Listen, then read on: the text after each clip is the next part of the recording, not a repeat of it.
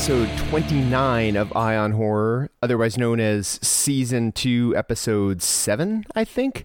Uh, I keep track the other way, but if you keep track that way, season 2, episode 7. Uh, I'm your host, James J. Edwards, and with me yet again, as always, is Jacob Davidson. How you doing, Jacob? I'm feeling very sleepy. Sleepy again? You were sleepy last time, too. You up late? Uh, well, I'll get into it. Uh, we we don't want to, uh, to to do half the show without Korea again. Speaking of Korea, your other host, John Korea. How you doing, Korea? I'm doing well, and I, apparently, from the sounds of it, I thought I was the resident party animal, but I think Jacob's going for that title now. Uh, you up so why are you, why are you up so late, Jacob? I'm curious too now. Yeah, yeah. Let's get this started. What what have you been doing this weekend that keeps you up all night? Uh, I was at Midsummer Scream, the uh, uh yeah. kind of haunted house convention that hits Long Beach every year. Cool. What's nice. going on there? Oh, well, a lot. Like, uh, I was there yesterday, and uh, it's really cool. They do basically previews of haunted houses and uh, amusements that are coming in September, October for the Halloween season. So mostly local stuff, like not like I mean stuff like Knott's Scary Farm and Halloween Horror Nights have panels, but like the local haunts set up their own kind of mini haunts where they show off some of the stuff they got planned, and it's actually really cool. Uh, you know, despite you know limited locations and you know size. Um, like there was this great one that was actually uh, it was called like Fear Fest '89, and it's like a haunted uh, horror movie festival, and you go into all these different rooms, and each room is based off a different horror movie. Like there was uh, like a Shining room, there was a Friday Thirteenth room, there was uh, an Alien ho- uh, corridor where aliens jumped at you. Why was it 1989? Why'd they call it that? I don't know. Oh. okay. it's just it's just a good year, and uh, like the and yeah, it was, and uh, let's see, there was also like a haunted uh, Mesoamerican temple one, and uh, there was uh, uh, uh, insane asylum one. Like they're like they ha- uh, covered all the different bases, and yeah, and again, you just got to give props to these haunters who are so dedicated and setting up uh, in the summer and uh, you know kind of giving people a taste of what to expect in the fall. It's a lifestyle. Those guys are kind of the unsung heroes because yeah. I don't imagine there's a ton of money in doing that, so they do it for the love of creating these haunted houses. I mean, pretty much. And, and and I think it shows too. Oh, especially out here in uh in the valley of Los Angeles, like it, out in Burbank, they go all out. There's uh there's local maps that you can get for free where it's just maps for people's pe- on people's lawns who have like the best haunts, and it's really nice. neat. Yeah, highly suggest it up in uh, Magnolia Park. Oh yeah, great area. And uh, aside from that, I also got to do a um, well, you guys know that movie coming out, Ready or Not, with Samara Weaving. Yeah. Uh, they had a uh, Ready or Not experience where uh, you get to play hide and seek with mass killers, and so they so like they so basically you get uh, they put you in this room. You got 20 seconds to hide, and then uh, these masked madmen will like uh, try and catch you. And it's kind of like a tag football thing where you got like the little ropes around you, and like you got two lives. If they catch you twice, you're out and and and you're doing this by yourself? Like uh, no, no, no. You? It's with a group. It's with a group. Oh, okay. And they have like a whole setup so you can hide under tables, beds. Like there's little uh, caves. Um, so it's kind of like laser tag, but you know, just uh, without the lasers. But you know the killers, uh, they know every hiding place, so you're at a serious disadvantage. Oh yeah. Although yeah. I, I though I managed I managed to get a dr- get the drop on one of them. Like I did that thing where there was a there was a bed and I messed up the bed to make it look like somebody was hiding under it. Then I hid under a table at the door so that when the killer came in, I'd run out. Oh, okay. I played a lot of survival horror games like Resident Evil. Like that those taught me very well. And aside from that, uh, hit the Halloween Horror Nights panel. They got good stuff coming as always, and uh, always fun to see kind of the wares people are uh, showing off in. Um, like the big room, you know, like fog machines, different types of props, special effects.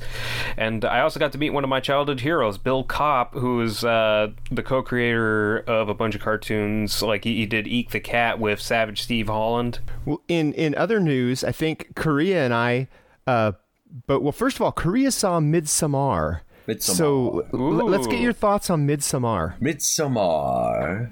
What'd you uh, think? Oh, I loved it. I mean, it, it was actually funny because I uh, Lindsay and I went and we did the uh, I'm not watching anything for it. Like I think I watched the teaser once, and then like had done a pretty good job of avoiding everything, and so uh, we both loved it. What a just utterly destructive beginning! Like, holy, Oh, yeah. that whole first act is just so hard.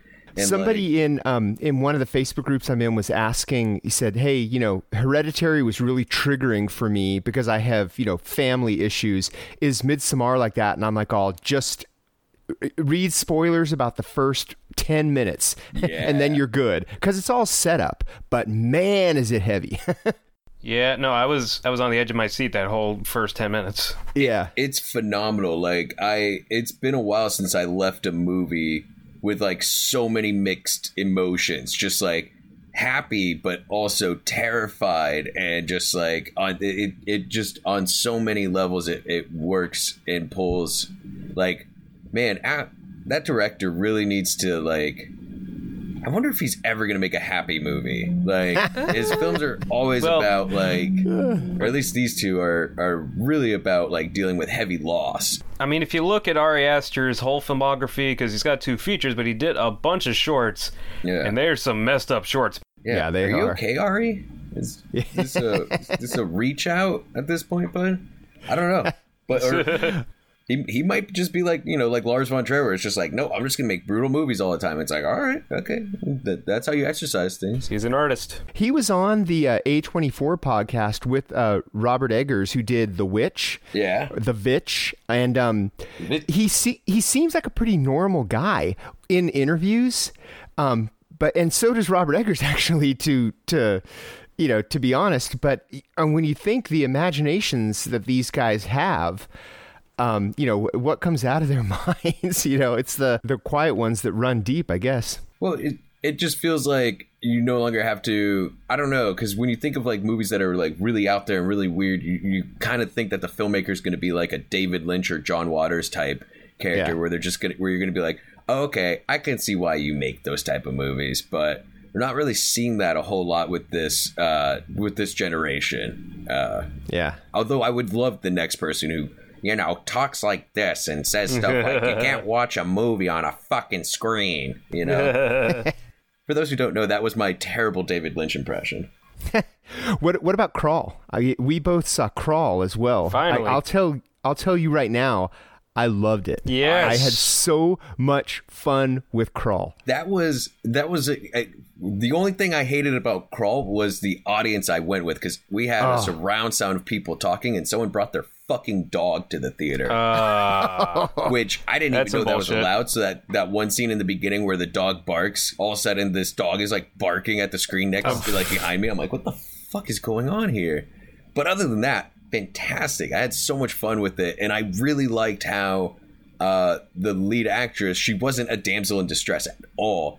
No, Nor did they make her some over the top survivalist. Like she was, they were just used logic and basic survival skills to like do what they could to get through, and I love that.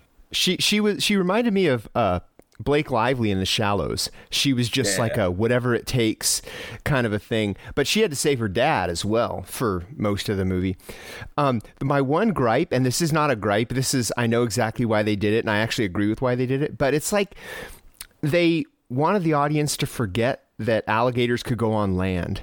Yeah. Because there's that one part where she's swimming, swimming, and she gets out of the water, and the alligator just goes away. It's like, oh, you know that he can just follow you on land, right? And I guess that we were supposed to, you know, the alligator's like, oh, if only I had legs. Wait a minute. Oh man, I had so much fun. It was just a good old fashioned, you know, creature feature, pretty exactly. much. And it's also a disa- great disaster movie. oh yeah. Yeah. Oh yeah. Yeah. It's great to see a creature feature actually be treated with skill because so many creature feature these days are just like straight to sci-fi, terrible CGI, like uh, just snooze fest for me. But this one was like it was well crafted. Uh, that whole convenience store scene was, I thought, hilarious. Oh yeah. yeah. it gave just a taste of Alexandre Aja's uh, Piranha 3D vibe. Yeah, Yeah. if only for a scene. Yeah.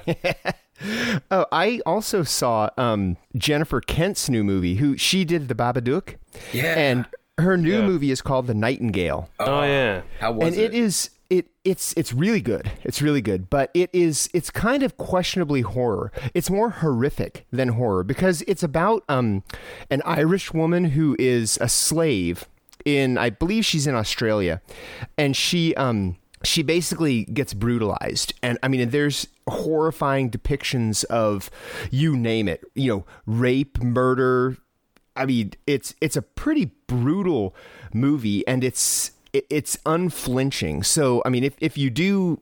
If you are sensitive to things like that, you might want to skip it. But it is, um, at its root, it's just a re- it's just a revenge movie. But it is so much more than that, and it is and it's I'm, I was a little surprised that it was so unflinching, given that it was a female director. But it's not exploitative. Like it's it's not like I spit on your grave, where you know you just are crying for the rape scene to end. You're like, oh come on, this girl's been through enough. It, but it is really, uh, it's it's just really brutal, and I think I think it's really real too, which is kind of you know part of what makes it disturbing but it's really good. And then I also saw a movie called Them That Follow, which is um, about a uh, it's it's about an Appalachian um, quote church, although it's more of a cult. And Walton Goggins is the preacher, and this this church, the way that they do things is they'll put a poisonous snake on you, and if this snake will slither around on you, and if it bites you, I guess you're a sinner, and if it doesn't, you're clean. And um and there's way more to it like walton goggins daughter is betrothed to marry one kid but has feelings for another. And then there's olivia colman is in it as well. And uh, uh i don't want to give away too much about it because it is kind of a um it's it's one of those better you know best to experience it yourself. But it's a and again it's kind of borderline horror. Um, but if you have a phobia of snakes you will be terrified of this movie. You had me sold at Walton Goggins as a preacher. Yeah, we need a Walton Goggins alert whenever he's got something coming. Yeah. He's he's terrific. He actually steals the movie because he is yeah. I mean he he's the Great. he's the fire and brimstone, you know, preacher of this thing. So it's cool. But also what I saw, and this one I know all three of us have been waiting for. Once upon a time in Hollywood. Yes. Did Did you see it, Korea? no. I know Jacob did. Oh, it. okay. I've seen Well, it twice. Here's, here's the good news. It's not really spoilable. I mean, it is, but we won't get into that. But it's it's one of those movies where like it's never boring, but stuff is happening, and you're like, all. Is any of this matter in the grand scheme? This? It's it's it's classic Tarantino, where you know you've got you know DiCaprio's character and Brad Pitt's character just cruising around LA and you're like all is this going to tie together is this going to tie together and you know some of it does some of it doesn't but it's all just classic slice of life Tarantino Yeah. and then it it culminates in this third act that is insane insane Also, I I think this may be Tarantino's funniest movie. Like I laughed so hard uh, during a certain scene that I went hoarse. Well, I, you know, you're right. It is one of his funnier ones, but I went back and watched Inglourious Basterds the other day, and Yeah. that is hilarious. Oh, I mean, yeah. for a movie, for a movie about Nazis, but there's one shot that just killed me in Inglourious Basterds that I don't remember seeing before. But there's one shot where, um. The camera kind of is, is like a lower angle of Hitler, and he's talking, and then there's someone painting a mural of Hitler Oh, yeah. on the wall behind him. Yeah, I love. No, just I, I remember that scene. The visual gag is hilarious. I, did, I don't remember the mural of Hitler behind him. Maybe every other time I've saw, I've seen it, I've been just so you know engrossed in Hitler. but his the mural that's being painted of him behind him is because you know that's the image of Hitler we have that he's this egomaniac who you know is going to have a mural of him on his wall. Right. Uh, but yeah, no, it was. Uh, yeah, Once Upon a Time in Hollywood was fun, and I do feel like it kind of just uh, grazed into horror because there is because uh, I guess this isn't really so much of a spoiler, but there is a scene at the family's compound, Yeah, and it gave me a real. Get, uh, gave me a real hills have eyes type of vibe. I mean, yeah, it does deal with the Manson family, and so it does delve into that, and and that Spahn Ranch scene. Uh, Yeah. is pretty tense. It's Oh, it's so intense. yeah, it's pretty it's pretty crazy. With Dakota Fanning as as Squeaky Fromme, and Bruce Dern as George Spahn, Yeah, which is the part that uh, Burt Reynolds was supposed to play. yeah, And I guess James Marsden's was supposed to play Burt Reynolds. Yeah, Yeah, I and heard- I heard his about that.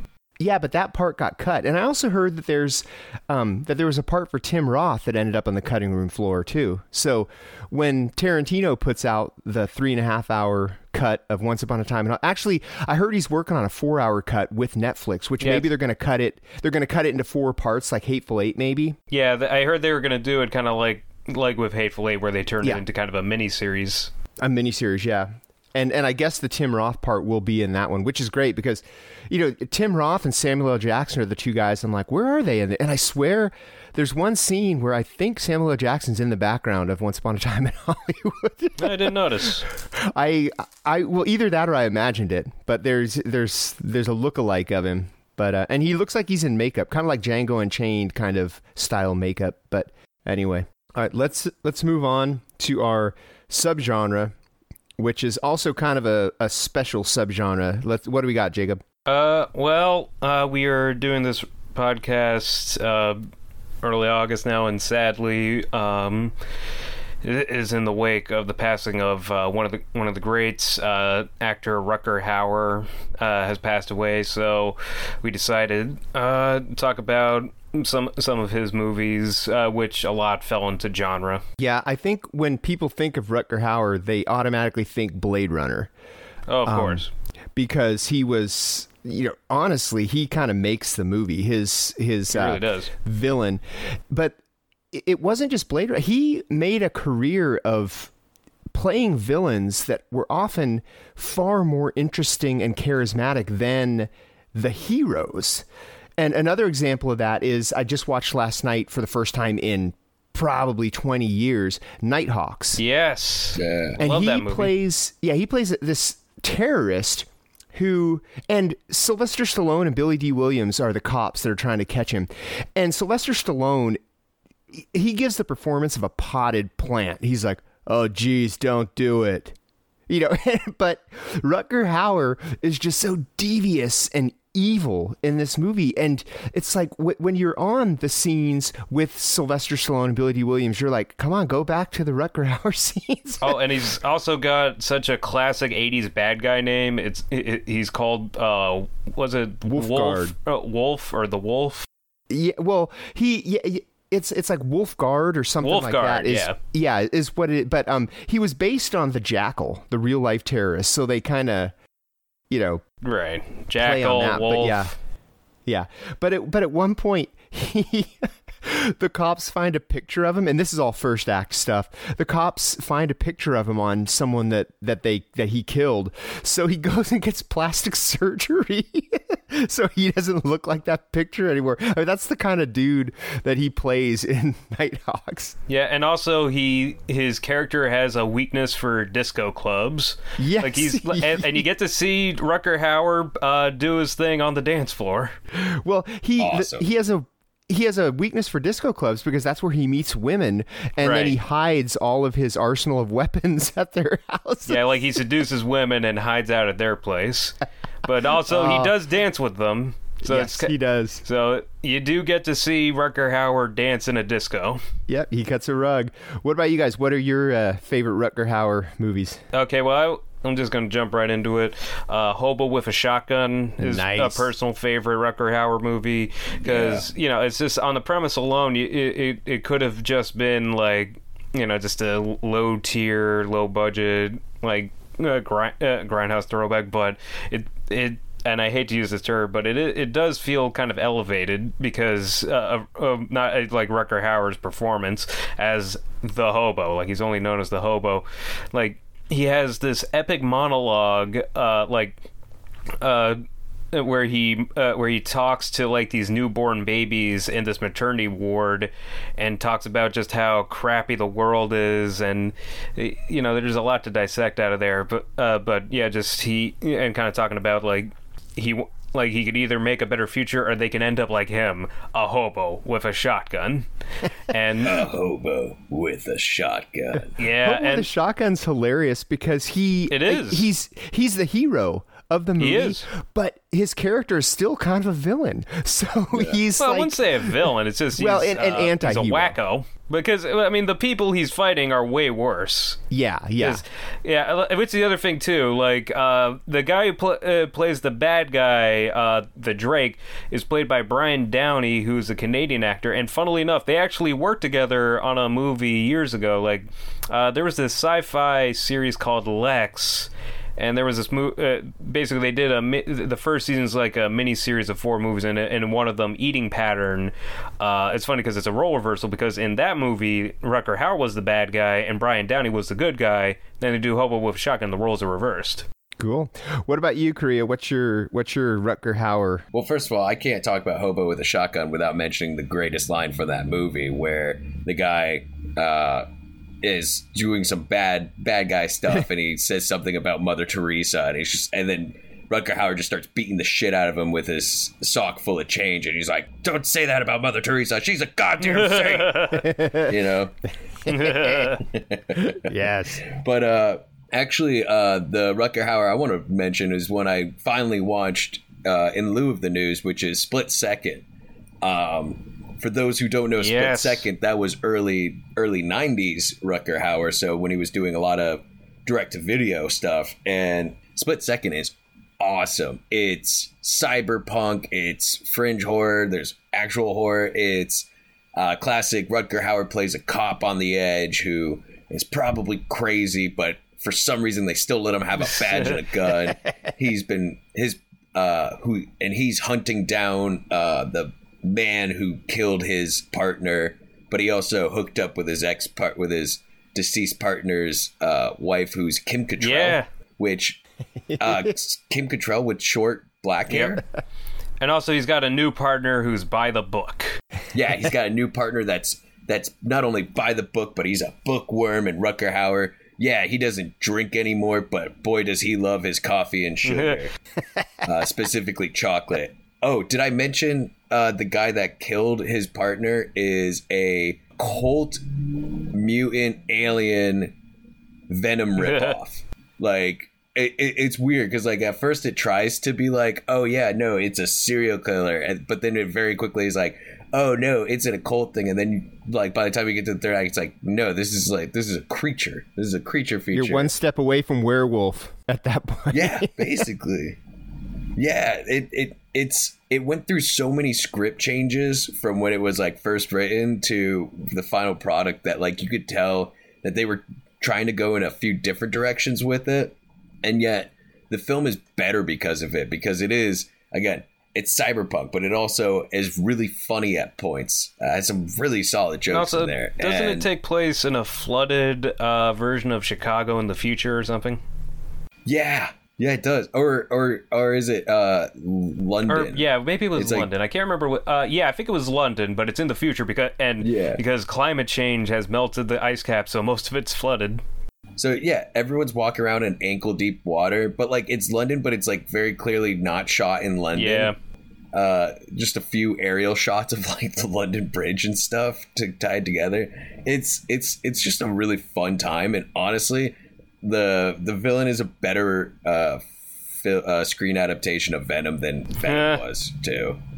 And and the final fight scene is just is it's so much fun because again, it's Rutger Hauer fighting a mutant uh, Venom ripoff, which is Now, right now, our whole audience is screaming at their podcast players. What about the Hitcher? Oh yeah, we were gonna talk about the Hitcher. We, Oh, were we just- were gonna get there. I'm just making it now.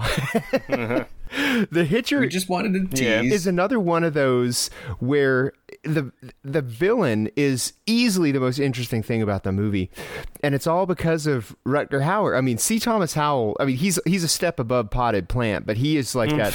oh shucks, you know. It, and and I mean, Jennifer Jason Lee is great, but then you know, if you've seen it, you know what happens to her. But you know, it, it's it's one of those movies where like just when you think that uh, C. Thomas Howell's character has gotten away and it's all going to be okay, then you know, a truck appears in the rearview mirror, and you know who's driving that truck. It, it's like Duel if uh, Spielberg had given the driver of the of the semi a face, it would have been Rutger Hauer, you know, in the Hitcher. Yeah, I love the Hitcher just because uh, he he's like he's almost like the Terminator. He plays this guy Yeah. hitchhiker named John Ryder, and he's just that's he's a just made up name. Of course. yeah, and yeah, it's and that's the thing. Like he just he's kind of like the Joker. He's got no backstory. He's got no connections or anything. He just appears and creates chaos, and. He's and yeah, he's just he's like so determined and single minded. Like he, like now now that he's after this kid, like he is like uh, following him across the country. he's not after him to kill him though. It, it- Yeah. He's he's playing with him, and if you see the movie, you know you know how he's playing with him. But yeah, he's he's there's a reason he doesn't just kill him and be done with it. He's it, it's cat and mouse. Yeah. So, so uh, yeah, that and it makes it even more intense because, like he, yeah, like again, it's just such a powerful performance, and just every, every time he appears, it's just uh, like it fills you with dread. What other Rutger Hauer's cool? Also, I should add, I'm uh, I'm going to a uh, Rutger Hauer triple feature next Saturday at the Egyptian because they're doing a whole uh, series of Rutger Hauer movies next weekend at the Egyptian Theater, and it's a uh, terror uh, triple feature of uh, let's see, The Hitcher, Nighthawks, and Hobo with a Shotgun, all in 35 millimeter. So super stoked to to see that. so jealous. Like, uh, of- it, like I understand that uh, the Egyptians doing a Rutger Hauer series out of you know Morium, but of course they would do a Rutger Hauer series when I go to leave for five weeks. Damn. Like the timing, So let let's uh, let's move on from Rutger. Let's first moment of silence for him. yeah. Moment of silence. Let's move on to our topic, which what prompted this topic was and and without spoiling anything, it was Once Upon a Time in Hollywood. Because it play it I mean it, it's based I mean all the characters are fic- fictitious except for well, except for the Manson family and Sharon Tate. But then you've got well, and also Bruce Lee's in it, and yeah, I mean, uh, hey, maybe may- maybe Rick and Cliff are the only two fictitious people in it. But anyway, um, it kind of it plays with real people, so you get this idea that it is a true story. But then obviously it isn't because anybody who's seen Inglourious Basterds knows that Tarantino plays with history. He rewrites history for his own purposes, and it actually makes things it makes the movies better. But kind of got me thinking about all of these movies that are that are based on a true story and how much leeway do these movies are, are they given when they say that okay based on a true story i mean and they, they say based on a true story to sell tickets and to, to get people in the seats and you know renting it so i mean and the example that i came up with with to korea and i know that he's got a lot to say about this um, because we've already kind of touched on an earlier episode was the amityville horror Yeah. the amityville horror basically has been proven as a hoax. The author of the book sat down with the Lutzes and, you know, they drank a couple bottles of wine and came up with this crazy, far fetched, nutso, you know, not really an Indian burial ground. It's like an Indian where they ditched their Indians, you know, when they were crazy. And then there was like the, an exile ground. Yes, an Exile Ground. But then the DeFeos were actually that was that was legit murders. They happened in this house, and that might have been the little spark. So there's your there's your kernel of truth in the basement of true story. But they also brought in the Warrens to look at the house, and they swore it was haunted, even though it's been debunked as a hoax.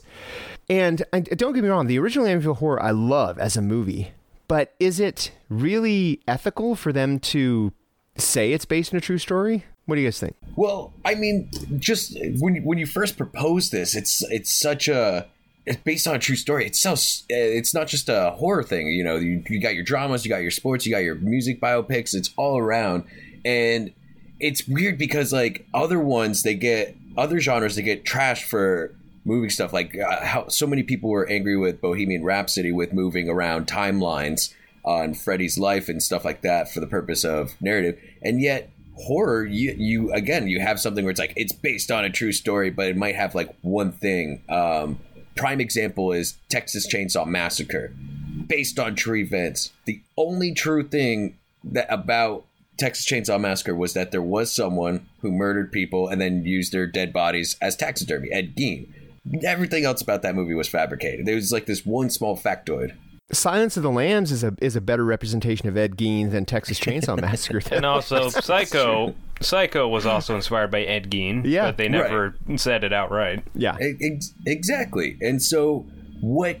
Uh, so it's it's that whole realm of like there's more leeway and there's not so much.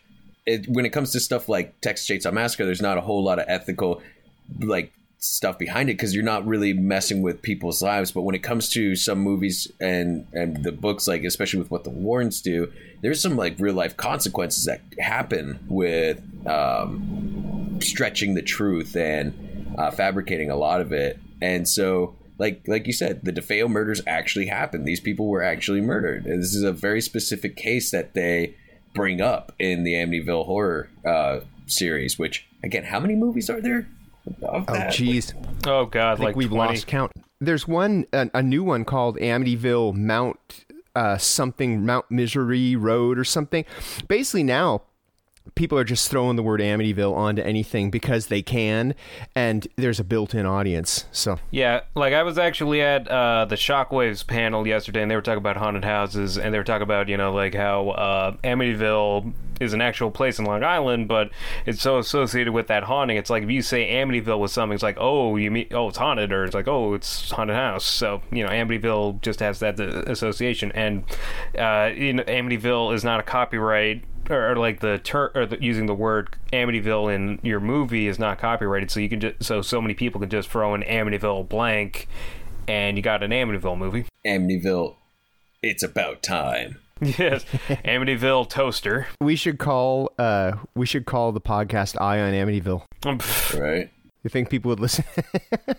I don't know. Maybe or just Amityville Eye on Horror. No. What about the what about the ones that are complete they, they don't even pretend to be true except they do like the blair witch project they don't right. actually tell you this is based on a true story but they say in october of 1994 these kids went into the forest Five, a year later their footage was found it's not technically saying this is true right but it's telling you all this happened you know so where there, there's a thin line between crafting a narrative and creating a documentary, which is essentially what the Blair Witch Project is. It's just a documentary that follows their narrative. Which, which I think, honestly, especially at this point, since it, the market is so oversaturated with based on a true story, and it's like, wait, how is this based on a true story if you have fucking werewolves and or a goober monster or whatever? like, you, there's a certain point where it's like it's based on a true story. There really was a woman named Shelley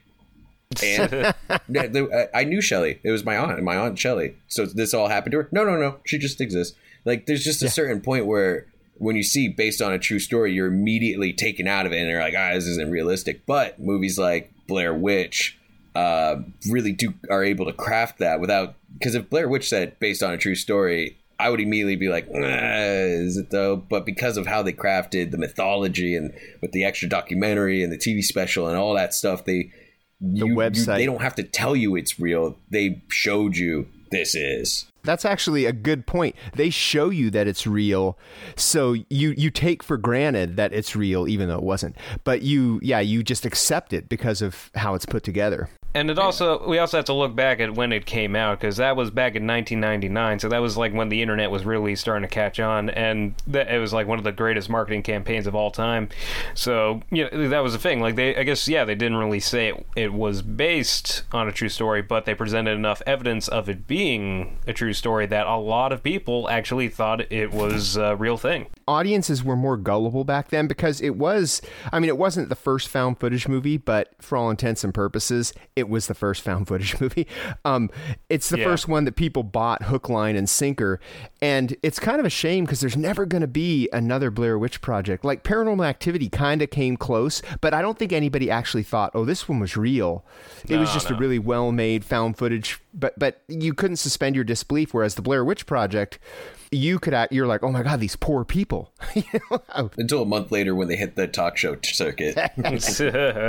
but that goodwill is now gone. You know, they, the Blair Witch Project guys ruined it for everyone else. but did they really ruin it? Because you know, one out of every ten, if maybe even less, found footage movies is actually worth watching. Although I still watch all of them because I'm a sucker for it. Ooh, ah, sucker for found footage. I'm sorry, bud. Same. it's still got merits. It does, and, and, again, I will always say there are some really good ones out there. Willow Creek, I will always plug yep. Willow Creek, uh, and that's another good one where it doesn't go. This is a true story, you know, but it felt real.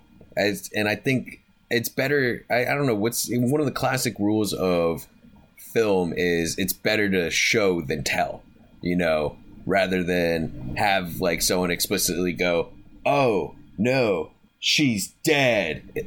and then like it's better to just show like oh shit that character's dead. There's a there's a body over there you know? What about the legend of boggy creek? Because oh. that was that was actually presented as a documentary. This it's, it's almost like a leonard nimoy in search of you know david l. Wolper presents kind of a thing where and the legend of the folk monster is real they kind of just crafted this faux documentary about it. So again, you know, I remember seeing The Legend of Boggy Creek when I was little. It was on like KTLA or you know something, and it was terrifying because I was like, oh my god, this monster exists and it's not Bigfoot. You know, because it kind of is Bigfoot. But well, that's one thing, uh, especially when it comes to based on true story, found footage, or documentary things. It, it it's hard to say that this is real when you recognize actors, isn't it? You know, like, oh, that's Mary Ann from Gilligan's Island, or on Ghost Watch. I was really into Ghost Watch. I was like, oh yeah. man, they're doing a really good job of presenting it. And then all of a sudden, they had uh, one of the guys from Red Dwarf come up as one of the reporters, and immediately I was taken out because I'm like, oh man.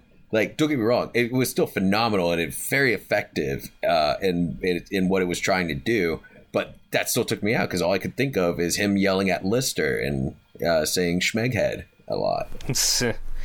um, and yeah, that, I mean that's the thing. Found footage uh, also kind of became in uh, in a lot of sense, you know, like uh, the modern based on a true story because you know if it's if it's archival or found footage, we're inclined to believe that it's real. So, like another one I saw recently, well, a great example of kind of the uh, found footage bleeding into um, based on a true story was this Japanese found footage movie I saw called Noroi the Curse, which presents itself as a straight up documentary and even has like footage from like Japanese talk shows and game shows and uh, like shorts and, and other stuff, uh, but you know, with, with, the supernatural element. So, uh, it did, so like it does have you know kind of those documentary uh, transition stuff like uh, ba- like the footage was compiled from X, and uh, w- and it's from this time, and you know that's the thing is it could be more about framing than just outright saying it's based on a true story. So narrative speaking, I think we're all in agreement. It's better to kind of show and make you through uh, cinematic techniques and whatnot that it's real, or to at least bring you uh, take away that suspense of belief but at, um, going back to kind of what we were talking about in the beginning, do what do you guys think of the ethical surra- uh, points surrounding basing horror movies off of actual events, taking stuff that actually happened and kind of turning it, uh, r- kind of running free with it, but also taking it to another level where do you guys think it's disrespectful in some ways or? That's exactly what i was gonna that's the word i was gonna use. It's kind of disrespectful to the real people it happened to like the, here's an example. One of my favorite movies of the 2010s is compliance. And it is it, it is based on actual events. And the movie actually it, what it is it's about a girl who works at a it's a it's like a chicken sandwich shop. And um her yeah, boss one. gets yeah, her her boss gets a call saying the blonde girl who's working the register stole money from me. So her boss calls her into the office and um, or he the, the guy who calls is pre- pretending to be a cop says she stole money from this woman who called us so this this cop and it's played by pat healy um, he's telling this manager to like strip search her and do all this horrible stuff to this poor girl who is innocent and you know she's innocent from the beginning so the thing is, it's so unbelievable that, and, and coupled with the fact that based on a true story is such an overused buzzword, buzz phrase, I guess, that you know you you're watching compliance. You're like, oh, this is this would never happen. This is not how this happened. But it's pretty close to what actually happened in in real life. You know, you can look up the case. I think it might have been a, a Kentucky Fried Chicken or a Burger King or maybe both, because the guy was uh, he did it to more people than just the one that the movie's based on. But you know, you're you're thinking about this girl that this happened to, and people, you know, if people somehow find out that you know this movie's about her case, they're like, "Oh, that didn't happen." It's like, "Oh, well, yeah, that's pretty close to how it happened." So it's a little, it's a little dis- disrespectful to the to the real people involved. I think to tell the story. I think it's more disrespectful to embellish it, but the fact that nobody, you know, based on a true story, people expect that embellishment now. So even Yeah. when even when the movie is pretty close to actual events, you know, like I mean it's not horror but Argo. You know, Argo is pretty close to what happened right up until the end. And then Right. you're like, "Nah." You know, and and, and that kind of takes you out of the whole thing. You're like, you know, they, they, there wasn't this big showdown on the runway, you know, as they're, you know, oh, just missed them, you know. Well, also with Argo, it was actually the Canadian government that yeah, yeah. Yep. did mm, like 98% of the work, not the American government. So it's what are the motives behind that? Um, another example is one that we've talked about uh, in a pretty recent episode, and I brought up earlier, Witchfinder General, because that one is pretty accurate to what uh, Vincent Price's character actually did back then and how it played out. But it's not super factual, especially the ending. Because at the end, you know, you have your big hero versus villain showdown where the hero they say triumphs, but based on that acting, holy crap, I don't think anyone got out of that situation triumphantly. But he, but that's not what happened. The guy died at a ripe age of thirty from like I don't know, some like disease or something. Like he he was able to retire peacefully, even though he killed over 200 people, uh, charging them of witchcraft in a three year span. When in England, no, it was like three to 400, I think. 600 people in England were killed for witchcraft over the span of like 100 years. And in that two or three years that he was actually the Witchfinder General, he killed like three or 400. Like it's a ridiculous number and actually his books on witchcraft helped inspire the Salem witch trials in New England. So like this so does having that happy ending of the hero triumphing yes, it does pay off for the audience because you're giving that happy ending, you're giving that moment of triumph and good versus evil, but is it disrespectful to the impact that this man had on so many lives uh, to not show like, hey, he got away with all this. He actually like was, you know, for that time and what he did, he was able to live the rest of his life relatively unscathed by it and actually made a lot of money off of the whole situation. I think you bring up a good point where I think a lot of times in horror movies when they say based on actual events, it's actually characters based on actual people. Because Yeah. when you say Texas Chainsaw Massacre, you know, Leatherface is Ed Gein, but also Buffalo Bill is Ed Gein and Norman Bates is Ed Gein, you know, that kind of a deal. It's really more inspired. Y- yeah, yeah. And yeah, it's like they're basing these characters on real people. But like, you know, none of the events of those movies actually took place. I mean, if you, you know, there's a whole Ed Gein movie if you really want to see the Ed Gein story. Right. Is that the one? No, I was say I was going to say is that the one Jeremy Renner, but that's Dahmer. No, I think I, I want to say is Kane Hodder in the Ed Gein movie? He's Um, in a Ed Gein A- movie. an Ed Gein movie, maybe not the I think one there's I'm a few. Okay. Yeah. Yeah. uh, and you know, and one that comes to mind in terms of uh, based on true events that kind of brushes with horror, uh, Fargo, Right. oh, because you know that one. That one, you know, outright starts with it with it saying that it's based off a true story, but all the names have been changed. Uh, of course, it wasn't actually based off of uh, anything that actually happened, and it, and it's funny because you know that that uh, snowballed into um, you know, there's that, that urban legend about a Japanese woman go, actually going to Fargo, North Dakota to try and find the treasure, and supposedly she died. Have you seen that movie? Yeah, Kumiko the Treasure Hunter, which Yeah, yeah, they- they was based off it. that story. So Yeah. it was, so i again, you know, just uh, kind of snowballed after that. But yeah, the woman, uh, uh, there was an actual uh, woman who did tr- uh, go to Fargo, North Dakota, but uh, she uh, wasn't trying to find the treasure. She just uh, was suicidal and ki- and uh, killed herself in the snow.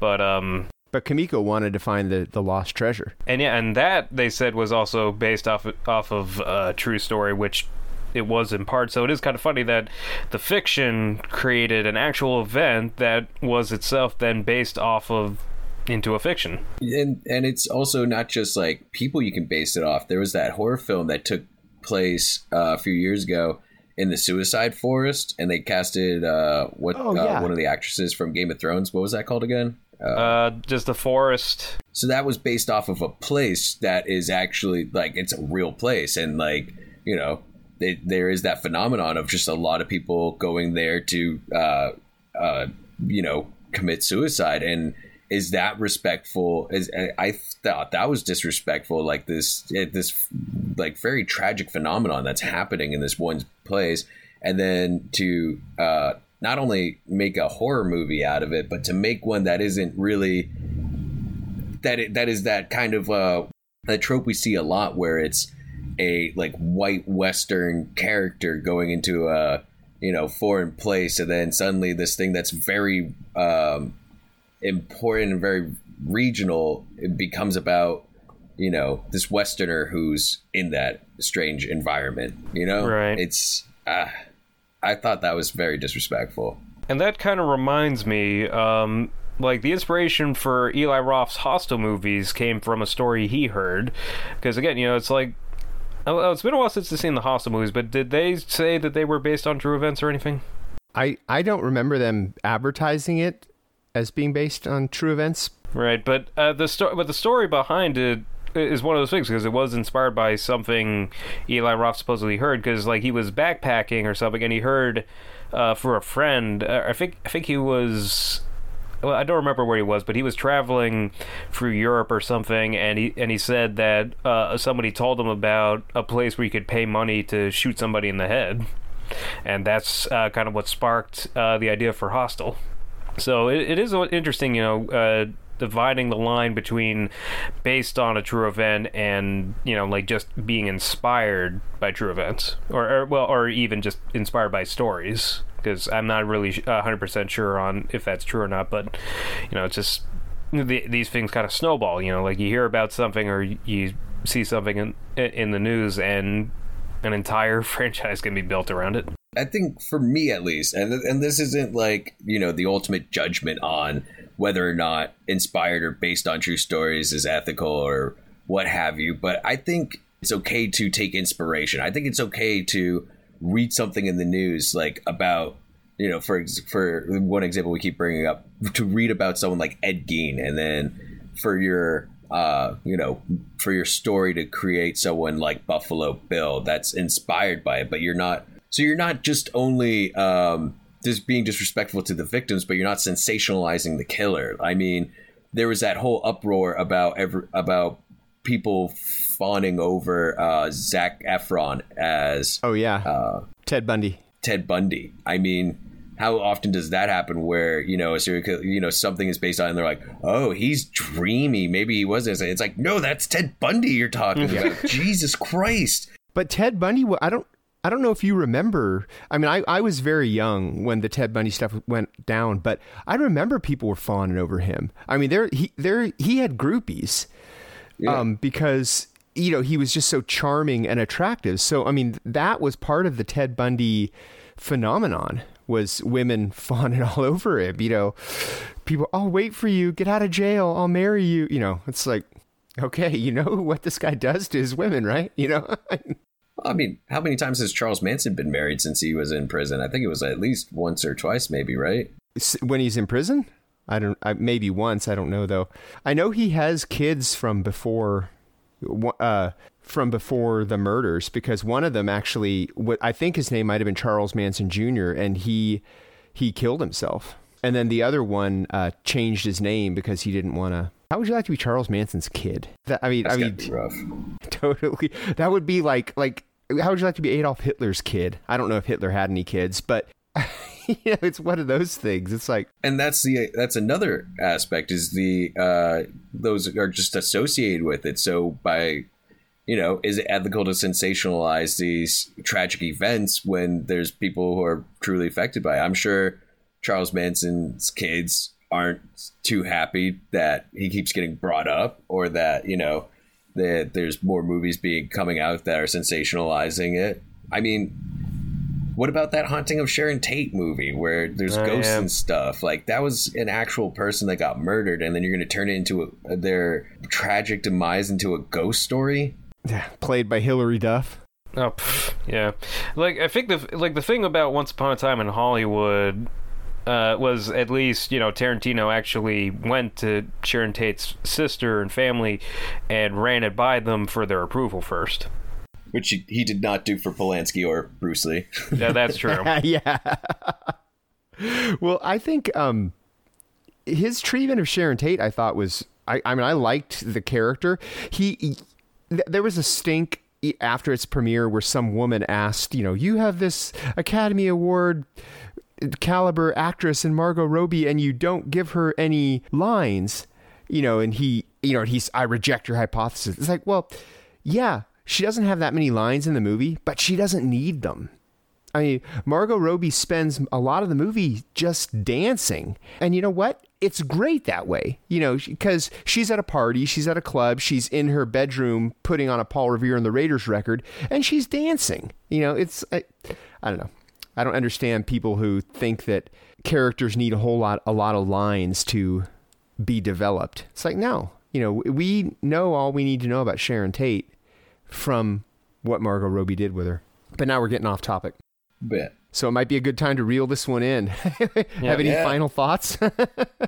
Okay, well, um, I guess it, it, you know as as it came up as we discussed, it uh, you know we have to kind of look at the lines between you know like something actually being based off a true event, or being inspired by a true event, or sensationalized uh, sensationalizing a true event, uh, which in a lot of ways also kind of goes into the realm of exploitation which uh, didn't bring up as much but yeah i mean uh, historical fiction is really big nowadays so i guess you know kind of depends on how it's handled or what what the event is. You know just you got it's uh, you know just kind of depends on a case by case basis.